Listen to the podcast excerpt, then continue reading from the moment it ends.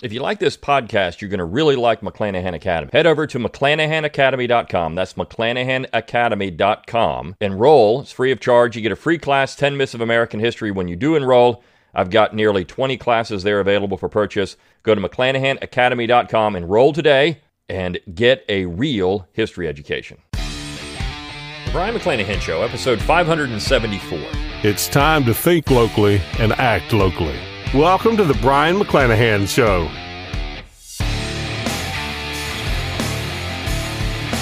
Welcome back to the Brion McClanahan Show. Glad to have you back in the program. Very glad to be here. Don't forget to follow me on Twitter, like my Facebook page, and subscribe to my YouTube page where you can watch this podcast. Find all those social media accounts on my webpage, brionmcclanahan.com. That's B R I O N, McClanahan.com. While you're you there, give me that email address. I'll give you a free ebook, Forgotten Founders, free audiobook of the same title, read by yours truly. Support the show by going to McClanahanacademy.com. Get that free class, 10 Myths of American History. Buy one of the classes there. You can help keep this podcast free of charge by purchasing one or 20 classes, whichever one it is, or two or three or five, whatever. But of course, you get great content and you keep this podcast going. You can also click on the support tab. You can throw a few pennies my way, get a book plate from autograph on one of my books. You can purchase one of my books wherever books are sold. So online, so you get the Jeffersonian Tradition, Southern Scribblings, the Founding Fathers Guide to the Constitution, the Pig to the Founding Fathers, Pig to Real American Heroes, How Alexander Hamilton Screwed Up America, Nine Presidents Who Screwed Up America, Forgotten Conservatives in American History. Lots of great stuff out there to get. So make sure you pick up those books. And as always, Rate, review, and subscribe to the podcast. Let people know you're thinking locally and acting locally. Share these podcasts around on social media. Get people involved in this. This is how we grow the movement organically. And it's it's growing, right? So we want to do that. So today I'm going to talk and carry on the theme from yesterday. We were talking about Rachel Sheldon at Penn State University. And I mentioned we're going to talk about Karen Cox this week. Now, Karen Cox is one of the darlings of the Twitter Historian Brigade, the same Twitter Historian Brigade that I uh, just eviscerated in uh, the piece Robert E. Lee versus Twitter Historians. And you can get that in Southern Scribblings. So these are the people that run around saying things like Confederate monuments were all built to honor white supremacy. Now, I'm going to talk about that because Karen Cox wrote a book last year. I think it was published last year. And she calls it the book on Confederate monuments. Nobody's ever written anything about this before. I, am that that claim I'm gonna I'm gonna just blast here in a second too. But she says it's the book, and she is the OG. She calls herself the OG historian on Confederate monuments. Now she is the OG maybe of something, but I don't really think she's not really original of anything. She is an activist masquerading as a historian who doesn't even defend what she says with actual documentation on some of the things, right? So she says stuff that has no merit because there's no evidence as to what she's saying. Zero. Now, I'm going to talk about a couple of claims she makes and explain where she's way off on this and that she's cherry picking. In fact, what you find with a lot of these Twitter historians, Kevin Kruse is a bad one for this but so was Karen Cox, so were some of the others. What you find with them is that they cherry pick stuff to fit and then they interpret it whatever way they want to, and then they say this is the proper interpretation of it without any evidence. This is the problem. Without any evidence, these people are just activists using platitudes and slogans, and they come in with a preconceived notion and then they find evidence to fit their narrative, and that's how it works right? Instead of showing the whole picture. Well, this is what these people said, is trying to understand. They say Confederate monuments were put up to honor white supremacy, and I'm going to find quotes to prove it. That's not really what a historian does. A historian would say, Why were Confederate monuments erected? Let's go out and find all the evidence. Let's go out and, and, tell people why these things were done. Now, there are actually two pretty good books that already did this. One, and, and they're not they're not pro Confederate at all. In fact, they say some pretty critical things about the South. But one is Gaines Foster. The book is entitled Ghosts of the Confederacy, and it's about the lost cause. But he gets into Confederate monuments. The other is uh, Baptized in Blood, and it's by a historian named Reagan and uh, Charles Reagan. And It's a very good book. Now, both of these are published from mainstream academic presses, right? They're both from academic presses. They've been, they had peer review. They are books that tried to figure out what Southerners were doing and thinking. And in both of these books, remarkably, they come away with the conclusion that yes, Southerners did think about race. Yes, Southerners were racist, but this was not the primary reason why they were building monuments. That's the conclusion. These books are about 40 years old. Okay, so about four decades 30, 30 to 40 years old. Four decades. What's changed in four decades? The dopes who are writing the history. In fact, activists like Karen Cox and Rachel Sheldon, this is the problem. You had real historians writing history, and now you have dopey historians, quote unquote, writing history. Because what these people are is just left wingers who want to prove that they're right. And in fact, these are the most insecure people you would find. And they're LARPing everywhere. And I'll explain that in a second. They're the most insecure people you would find. They're thin skinned. They can't take any disagreement. They get very upset when you disagree with them. People disagree with me all the time. In fact, they call me all kinds of names.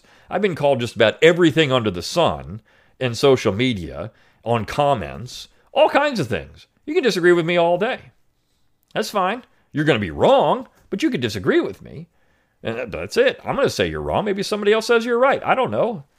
It doesn't hurt my feelings. I'm going to present what I have to say, and that's that. But I'm going to tell you where I get my stuff from, okay? They don't. In fact, what they do when they make some of these grand assertions, they don't even note it, and they can't because there's no evidence for what they're saying. I'm going to give you an example of that in this book. I'm going to go through, and then also a dissertation I read a, a couple of years ago that did the exact same thing. It's hilarious in how they do this, some of this stuff. And people will read that dissertation and say, Well, I was reading this dissertation. Somebody said this, but is there any evidence? No. Oh, then how can you say this? The other thing about Karen Cox, you know she's insecure when she has to put Dr. Karen Cox in her social media account because you have to show that you have that doctorate. You have the authority. You are a doctor. Now, that only works if, for the left, if they think that your doctorate isn't something that applies. For example, Phil Magness has just, again, uh, just, I, I think, abused the 1619 Project to a point where I don't even know why these people think that um, they can even say anything and have any credibility. If you read Phil Magness and what he's done with 1619, it's absolutely hilarious. But Phil Magness has a PhD, by the way. He doesn't put it in his bio, and you have all these people, well, you don't have a PhD in history. You're a PhD in public policy or whatever. Well, a lot of the people writing for these publications don't have a PhD in history. They have it in sociology. I mean, look, James Loewen, this is hilarious. Lies my teacher told me. Oh, James Loewen, great historian. He's a sociologist. He's a sociologist. Now, I would say that sociologists can write history. Heck, the plumber can write history. Anybody can write history. Not that hard. You just go out and find the stuff and you write it down. Now, writing is a skill, right? But finding material and writing about it, it's not that hard. It's not like we're, we're out there performing brain surgery, right? So, I, uh, most of the people I know that are on our side don't put doctor in their social media accounts, even when they have it. I don't. I know a lot of other of my colleagues don't do it. They just are who they are. And if you want it, I mean, yeah, they have a doctorate, but they don't run around trying to make themselves feel more important with doctor or professor. You see, these are people that are really insecure and they know that what they're doing is not right. So they have to put that out there, the credential to show that they're authorities. These are all it's all about showing authority. Authority. I think I have in my uh, in my Twitter bio that I have a PhD, but I don't have doctor in front of my name. And I do that just because people are going to say, well, who's this guy? What kind of credentials is there? Well, there's my credentials, right? I've got a PhD in history. So I have the same little thingy that I can put in front of my name that they put in front of their name, or the same little letters after my name they can put after their name. We're all credentialed, all the same thing, and I disagree with them based on my reading and what I found in primary documents. I'll also say this I read more primary documents than I do secondary sources. Secondary sources, particularly modern secondary sources, are not really worth your time. But I do read some of them so I can have podcast fodder. But all that said, let's talk about Karen Cox's book, No Common Ground. This is a book she said is the definitive book on Confederate monuments. Nobody's ever done this before, except in the book that she says that other people have done this before. But on her social media account, this is it. Nobody's ever done this before. I'm the OG. Yeah, the OG of stupidity, the OG activist. Maybe, I don't know. But you're an activist, not a historian. And the book is dedicated to this. This made me laugh out loud. For everyone who speaks truth to power, these people LARP all over the place. Somehow, Karen Cox has got in her mind that she's speaking truth to power in this book.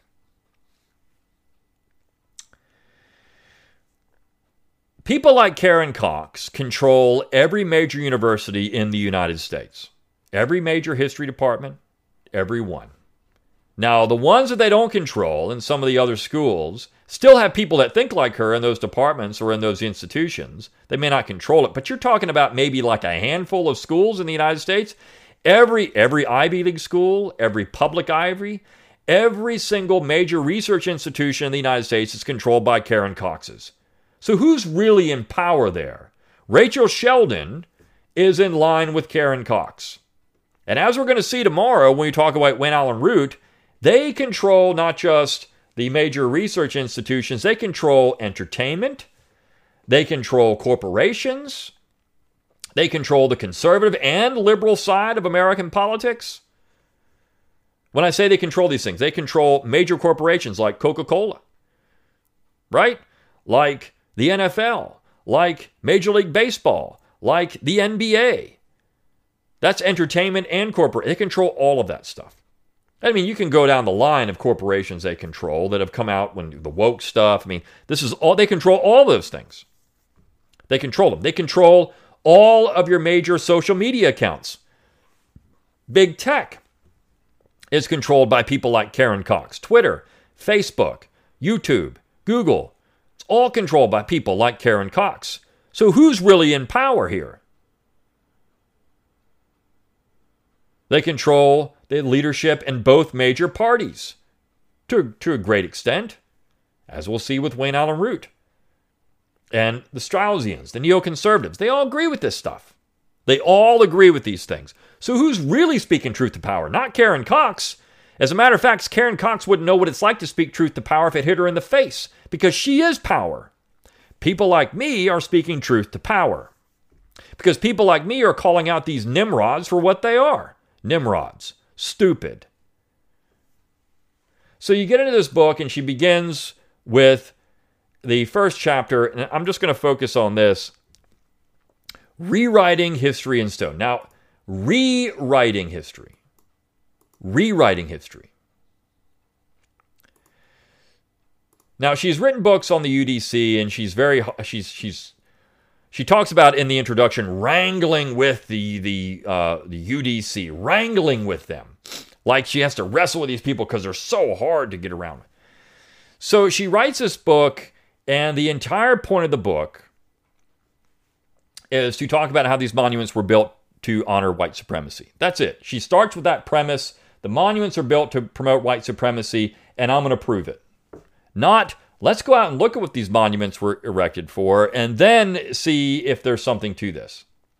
And she uses secondary sources to defend some of this. And then in much of the book, where she makes some pretty grand assertions, there's no evidence.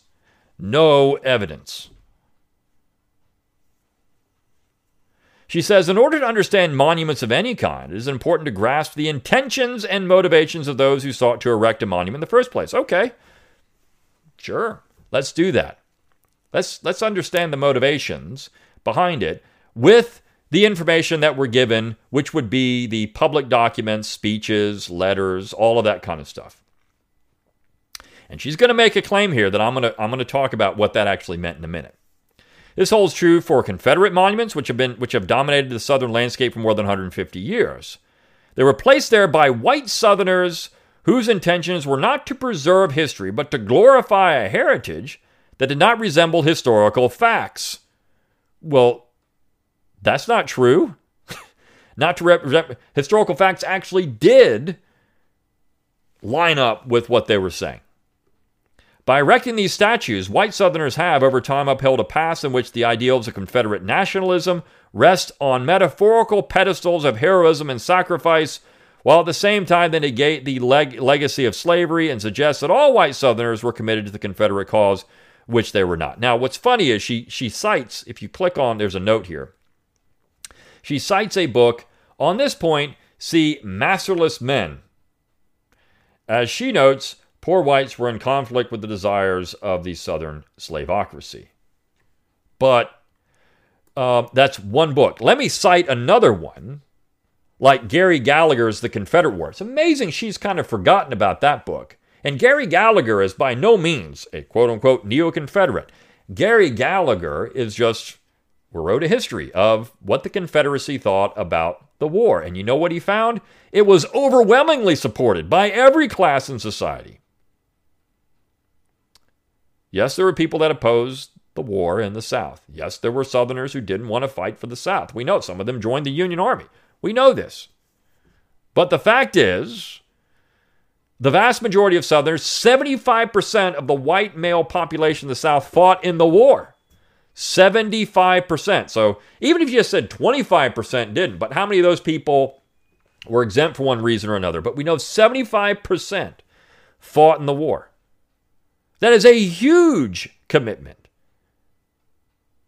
But she says she leaves it out. Not all white Southerners were committed to the Confederate cause. Okay, well, all right. Some, some weren't. Yeah, this is true.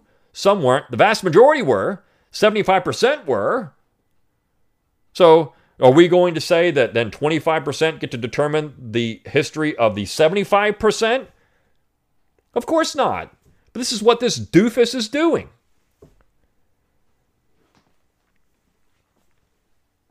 And she leaves out the fact that this period of time saw a tremendous surge in monument building across the United States, not just in the South, but in the North. And you know what they didn't really talk about in the North? Slavery. It's mentioned on a few monuments, it's mentioned at a few dedication ceremonies, but you know what it's not? Most of the monuments and most of the dedication ceremonies. So uh, they left that out. And why? Well, because to them, that wasn't why they went to war. It wasn't what they were trying to do. Certainly, slavery ended, and they'll say things like, well, slavery ended, that's good. But the reason they went to war was for the Union. Then she says this Over time, monument supporters concocted new language to defend the South's monuments or to employ them in defense of the region itself. In the 1950s, the Confederate tradition expanded to include Cold War rhetoric that warned Southern whites that the civil rights movement and federal intrusion were linked in, to communism. Well, some of that was true, right? I mean, we know some civil rights leaders were communists.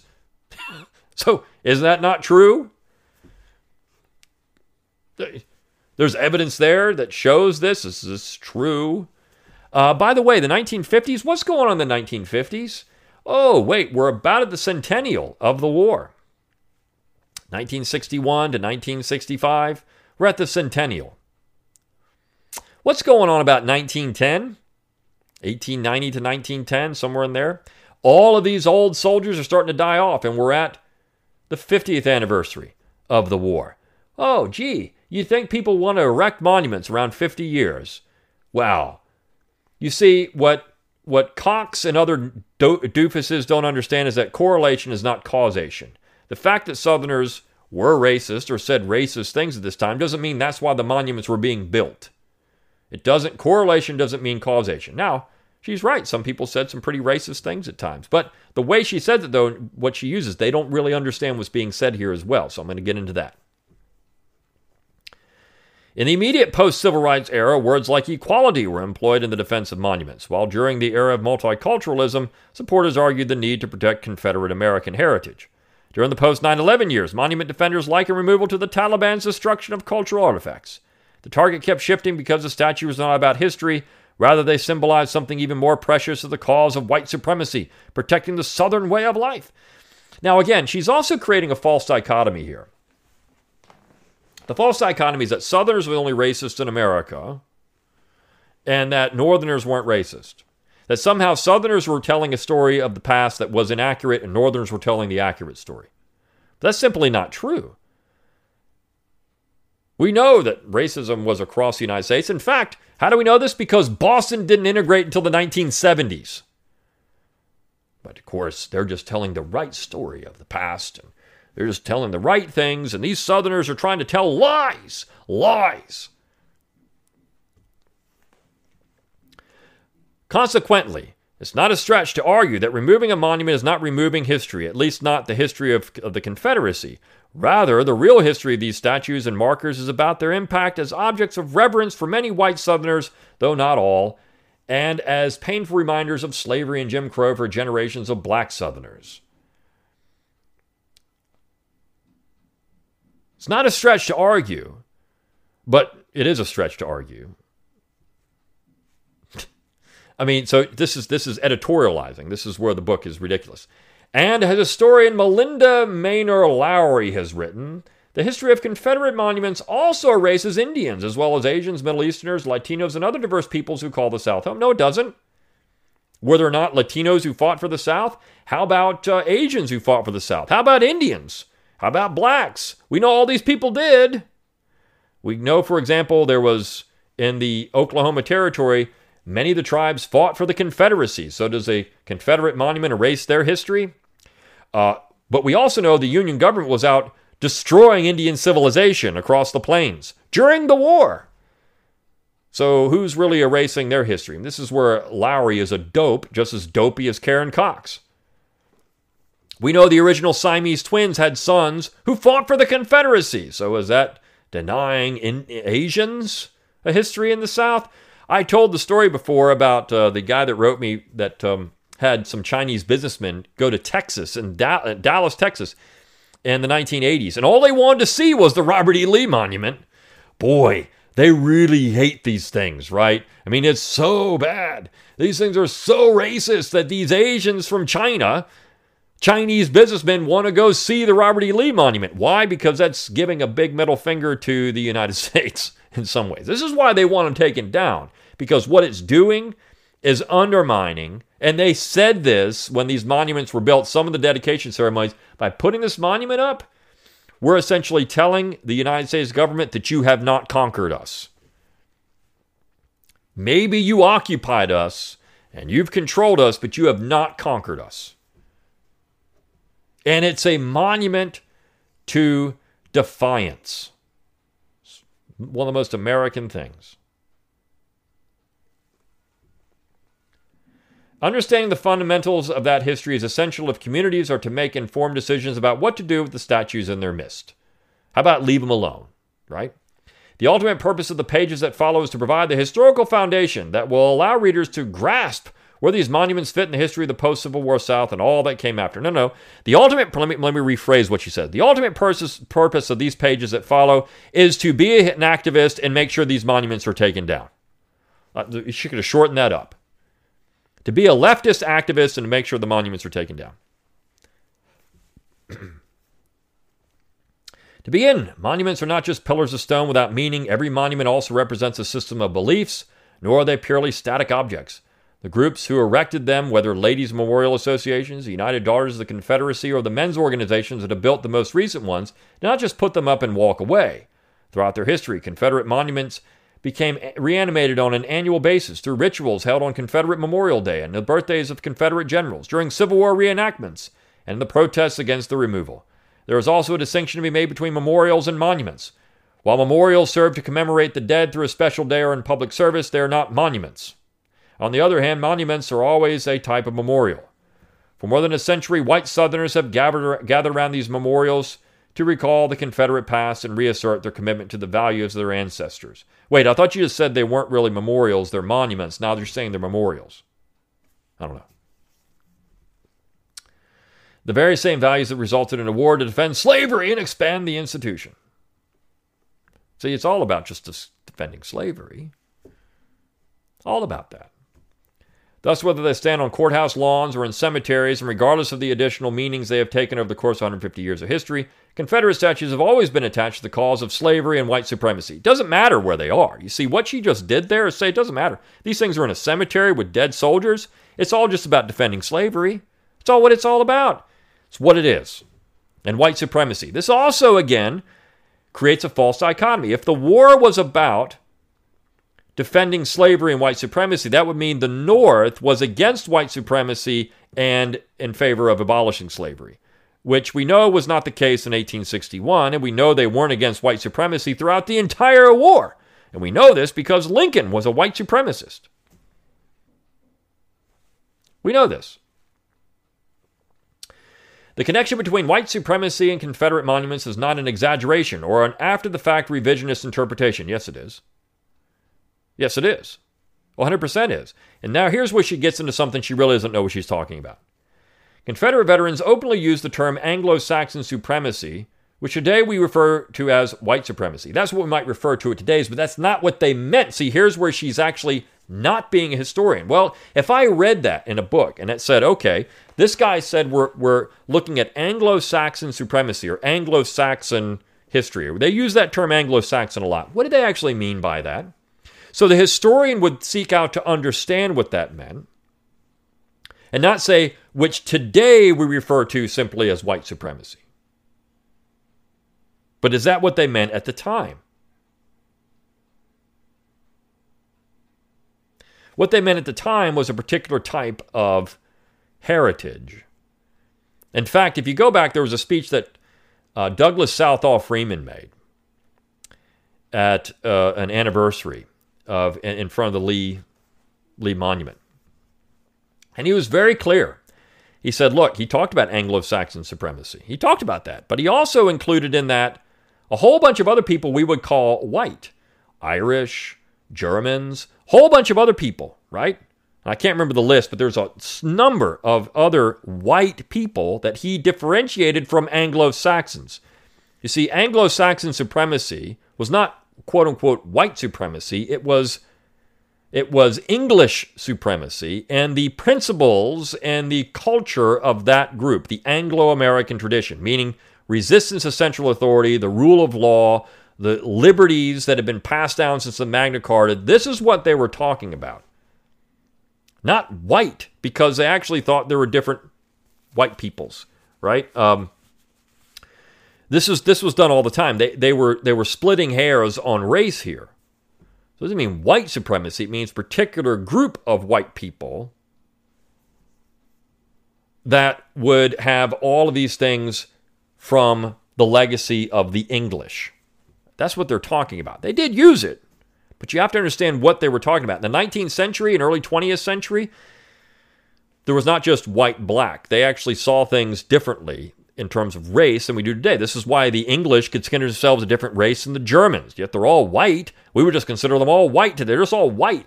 See, we, in fact, what's happened with all of these quote unquote diversity people is that they've just taken every European and thrown them all in together and said they're all just white. Well, if we did that with people in Africa, we would be considered racist for saying something like that. But you can do it with Europeans all day. Well, they're all just white. But that's not the case. Different cultures, different backgrounds, different different heritages. I mean, this is this is important. But no, they don't get that. So they're not seeking to, she's not seeking to understand here. She's just saying which today we simply recall. But that's not what it meant then. So you're not really a historian anymore, are you, Karen Cox? You just become an activist. A stupid one at that, but an activist. And then she gets into the KKK and how uh, this was all about the KKK. And yes, people did talk in these books about glorifying the Klan. And she brings up a uh, this is this is one of her you know gotcha moments. In 1914, Laura Martin Rose, a UDC member from Mississippi, published a booklet on the KKK that was endorsed by both the UDC and the Sons of Confederate Veterans as a publication that should be placed in school libraries. She hoped that it would inspire white Southern youth with respect and admiration for the Confederate soldiers, who, she wrote, were the real Ku Klux. These sturdy white men of the South, she declared, maintained white supremacy and secured Caucasian civilization later adding that during Reconstruction, their efforts helped to maintain the supremacy of the white race. Now, notice there, she didn't say Anglo Saxon, she, she actually said Caucasian civilization and white race. Now, okay, if she if she if Anglo-Saxon simply meant white people, then that's what it would have really meant. But that's not what it meant. So they were actually clear when they were saying something else. This is the point. They were clear about it in one case actually, in fact, in both cases, what that meant. She just doesn't want to admit that.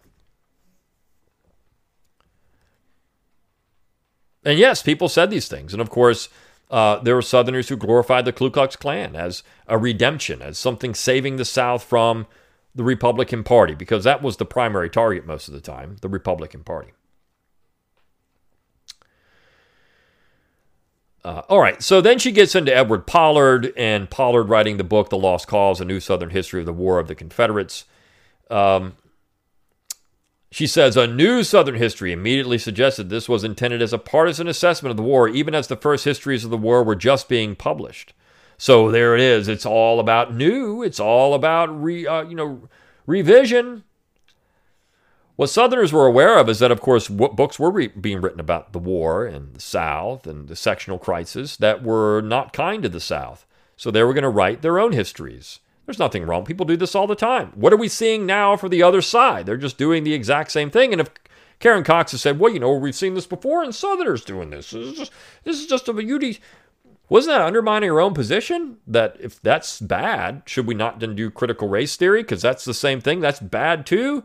Or should we just have both and accept both? I guess people have their history, Southerners have their history, and one, I mean, which one's wrong then? Which one's right? If that's we're going to be just sophists, then let's just be sophists. She's saying, of course, CRT is right and the other one's wrong. Because the other one was revision, this one's the right history, but that was also revision history too. So revisionist history. So, anyways. She says, of course, Harriet Beecher Stowe he called Harriet Beecher Stowe all kinds of negative things. And she uses uh, language here that in a book you would think you could write out. It's primary documentation. But no, she has to put stars in because the word is so heinous now that you can't even put it. She can put all kinds of foul language on her social media account, but you can't say this word. Even in a book with a direct quotation, you can't say it. So I'll leave it to your imagination what that word is. Uh, then, as you go through it, she, she talks about Pollard, but I want to get to a part where she has no citations. And it's on page 20 of the book. Um, and so on page 20, she says some pretty embarrassing things, or at least she says some things that, again, have no citations. Why? Because you can't cite these things, even though you're making a pretty, pretty bold statement. She says Confederate commemorative activity helped reinforce another form of white supremacist messaging at courthouses and state houses racial violence. As Cheryl Ifill writes in her book On the Courthouse Lawn, courthouses were a deliberate choice of venue for lynchings. While Ifill's book is focused on the eastern shore of Maryland, her claim carries weight in other parts of the South, where public spaces were used to enforce the message of white supremacy, often violently. Well, is there any evidence of that? So you click on her note, you go out to note 11, and note 11 is Ifill's book. But yet, nothing else, nothing else from any other place in any other part of the United States that has any evidence of this whatsoever. Just one citation for a secondary source that is conjecture. And I say this because this is what these people do. There's probably, I haven't read Ifill's book, but I can almost guarantee you there's no evidence that what she's saying is true. She's just making that up. And I point to a dissertation I read on a southern plantation. This plantation had a hospital. Had a hospital, right? Which, if you think about it, if these people were simply just interested in abusing people, why would they build a hospital on the plantation? Why would they do that? We know that northern wage workers didn't have this kind of medical access. Ready medical access right by where they were living, a hospital. We know that most of them didn't have that. Medical care was rudimentary at best for most Americans, and access to it was downright pathetic. But here you have on a southern plantation a hospital. So that should be pretty amazing if you think about it. Look, they actually provided medical care, which is what Southerners said they were doing. But they actually provided this stuff. That's not good enough. So, what the author says is well, wait a second. Um, this is done to enforce white supremacy because they're showing these slaves that they are so dependent on the owner, on the master, that they're going to have their hospital there. If they don't do right, they don't get medical care. There's no evidence of this at all. at all. But yet, this is the claim that's made. This is the kind of stuff that's said with no evidence. Lynch mobs often overpowered local sheriffs, some of whom were complicit, removing black prisoners located in the jails adjacent to courthouse only to lynch them in front of the courthouse itself. As Ifill points out, these and other lynchings are not community secrets. Members of the local white community knew about them and were often complicit in the violent acts, which were frequently committed in public. Hundreds and sometimes thousands attended these spectacles. Is this just in the South or also in the North? Because we know it happened in the North. In fact, it happened in Nebraska, one of the largest, uh, nastiest race riots in America happened in Nebraska. But, you know, hey, just in the South, right? Just in Confederate monuments. Those who argue that Confederate monuments are simply about heritage willfully ignore the historical and physical context in which they were built. It is nearly impossible to ascribe innocent veneration of the war dead to those who constructed Confederate monuments, especially during the rise of Jim Crow and racial violence. Why is it impossible? Correlation doesn't mean causation. But see, she's making conjectures here without any evidence to back it up. Building a monument to the Confederacy on grounds where laws were made or upheld, especially during the heyday of UDC between the mid 1890s and World War I, which, by the way, is about the 50th anniversary of the war, symbolizes more than paying homage to Confederate heroes. Courthouse lawns are supposed to be democratic public spaces, since they surround the buildings where citizens engage with the government. Given that, it is important to understand that statues were placed adjacent to courthouses with the full support of local white men. Well, okay who worked inside their walls. Therefore, a Confederate monument, especially one that rose several feet in the air so that it could not go unnoticed or was stationed directly in front of courthouse doors, was an intentional statement about who made laws and who enforced them. And in the Jim Crow period, those laws very often sought to do one of two things keep African Americans as second class citizens or, or incarcerate them. Now, where is the evidence of this? Where does she have documents saying, well, this, this guy said this is why they're doing it? This guy said this is why they're doing it. This person said this. There's none. In fact, you know what's missing there? A note. Anybody, if, if I was, if Karen Cox came to me in a class, if this was a, sem, a writing seminar in graduate school, that particular paragraph would have been ripped to absolute shreds.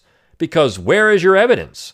We're supposed to be historians following the evidence. Where's the evidence? In fact, she keeps going. She keeps going several pages without citing anything until she gets to note 12. You know what she cites in note 12? The cornerstone speech.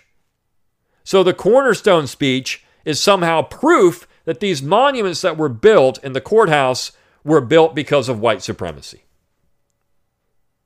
Now, that is not just a stretch, it's like crossing the Grand Canyon to get somewhere. But this is what she's done, and this is the definitive book on Confederate monuments. Go read Gaines Foster instead. Go read Charles Reagan instead, because their books are much, much better. In fact, there's other books that been written on this, even by people that, you know, um, Beau Trawick, I think, has written one. It's very good.